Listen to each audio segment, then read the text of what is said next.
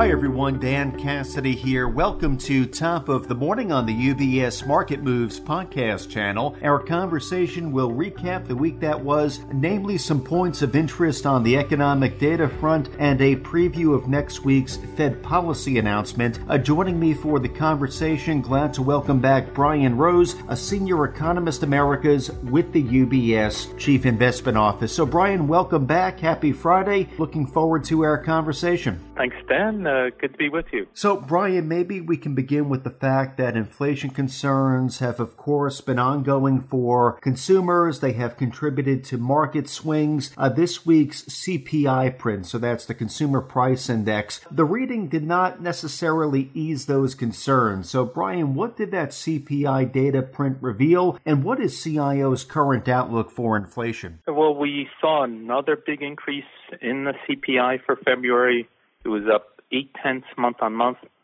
And in year over year terms, the inflation rate was 7.9%. That's the highest in 40 years. And we saw a broad based price increase, uh, increases. Really, you know, most items went up in February, but three items in particular that's food, shelter, and gas. The three you know, of the most basic uh, items, uh, those three accounted for something like 70% of the rise in the overall uh, CPI. And, you know, these are things that, hit the lower income households very hard. Very, you know, it's hard to avoid, uh, you know, these, these price increases. And also, you know, even if we exclude gas uh, and food, core CPI was up half a percent month on month.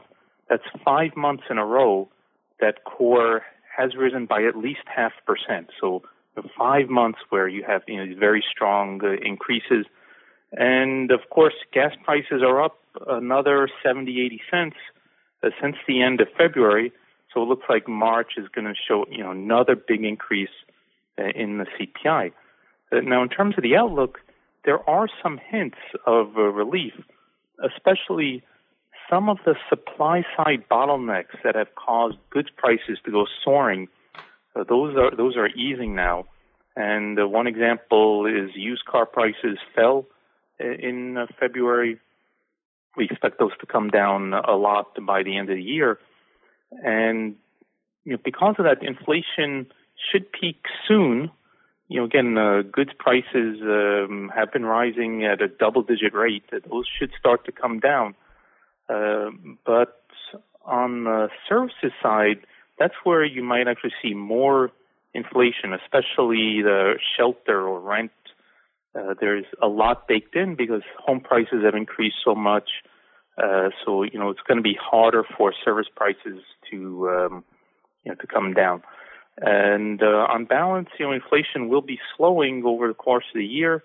Uh, we think, but uh, because service price inflation will uh, you know will stay elevated, uh, we're we're not getting inflation you know all the way down to, for example, the Fed's two percent target. That's that's not ha- happening anytime soon. Well, thank you, Brian. Of course, I do want to circle back on the Fed in a few moments and break down a bit how they're combating inflation, the steps that they are prepared to take. So we'll circle back on that shortly. Before we get to the Fed, outside of the CPI print, what were some other notable macro data points of interest from this past week? Yeah, actually, a couple of uh, interesting releases uh, related to, to the inflation outlook.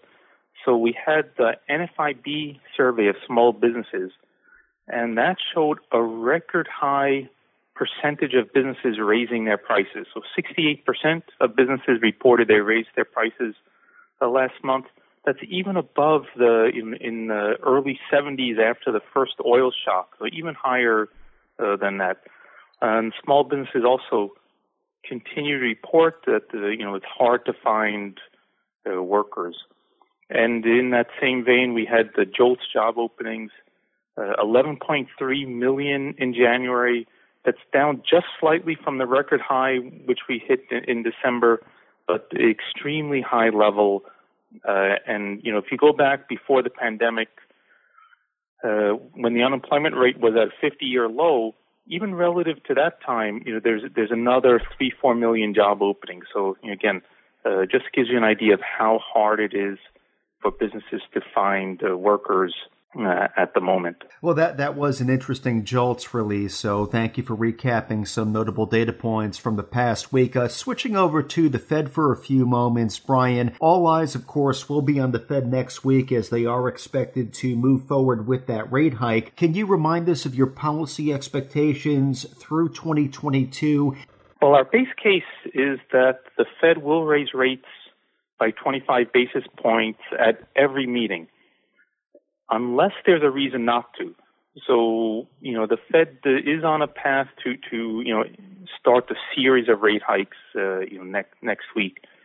And, you know, what might stop them from, you know, raising rates would be either good news on the inflation side. So say you have a three month period over which uh, the you know, CPI rises by less than half a percent, you know, total over the, over the three months you know, that that might be a signal to the Fed that you know inflation's slowing enough, we don't have to keep raising rates.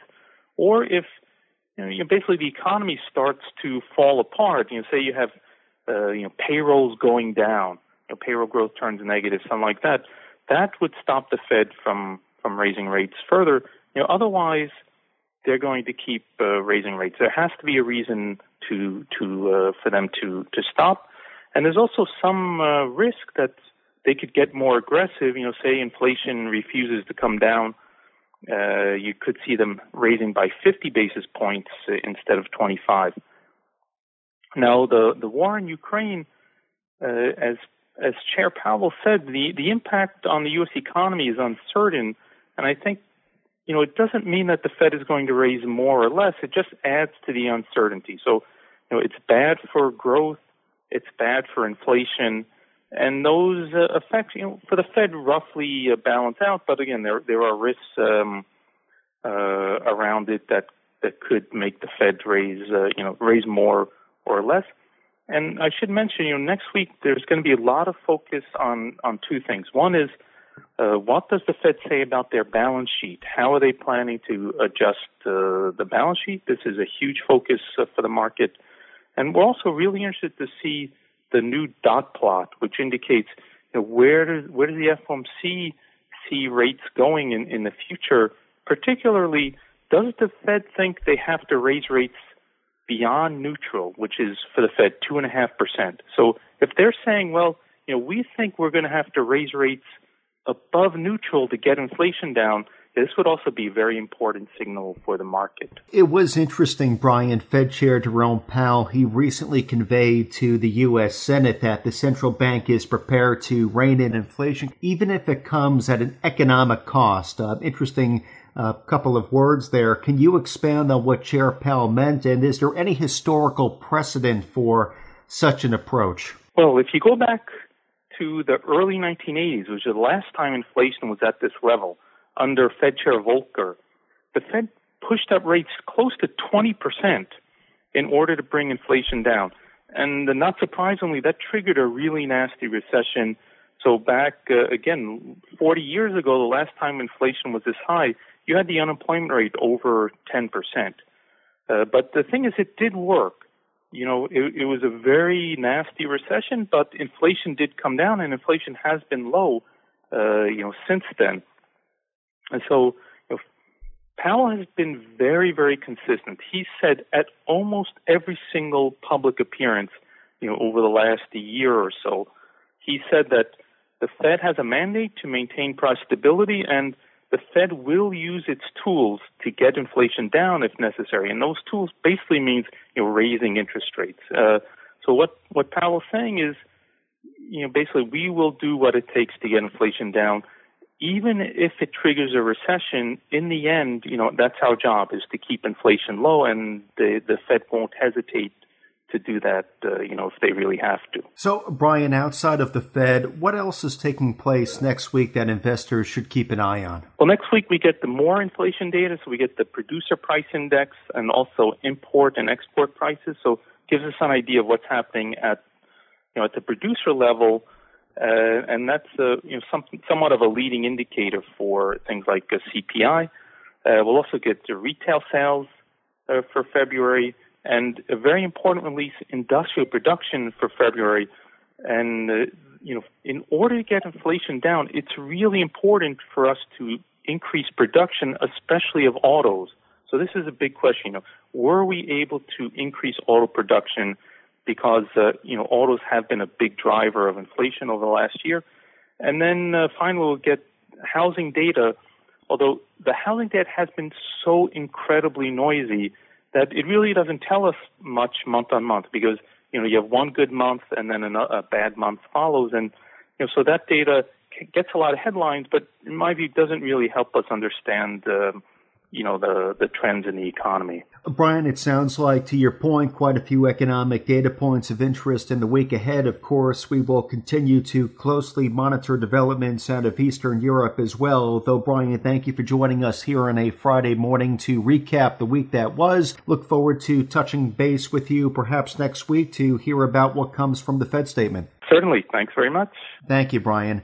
And again, today we've been joined by Brian Rose, Senior Economist Americas with the UBS Chief Investment Office. I will point out that Brian does have a blog available which ties right into part of our conversation from this morning, inflation, not stagflation. That blog is available now up on ubs.com forward slash CIO. Of course, if you are a client of UBS, you can of course reach out to your financial advisor to receive a copy of Brian's blog directly. Top of the morning is part of the UBS Market Moves podcast channel, which is available where podcasts are found, including on Apple Podcasts, Spotify, TuneIn, Stitcher, and Pandora. Visit ubs.com forward slash studios to view the entire podcast offering, as well as the new UBS Trending video series. From UBS Studios, I'm Dan Cassidy. Thank you for joining us. UBS Chief Investment Office's investment views are prepared and published by the global wealth management business of UBS AG or its affiliate, UBS. This material has no regard to the specific investment objectives, financial situation, or particular needs of any specific recipient and is published for informational purposes only. As a firm providing wealth management services to clients globally, UBS AG and its subsidiaries offer both investment advisory services and brokerage services. Investment advisory services and brokerage services are separate and distinct, differ in material ways and are governed by different laws and separate arrangements. In the USA, UBS Financial Services Inc. is a subsidiary of UBS AG and a member of FINRA SIPC. For information, please visit our website at ubs.com forward slash working with us. For a full legal disclaimer applicable to the independent investment views produced by UBS, please visit our website at ubs.com forward slash CIO dash disclaimer.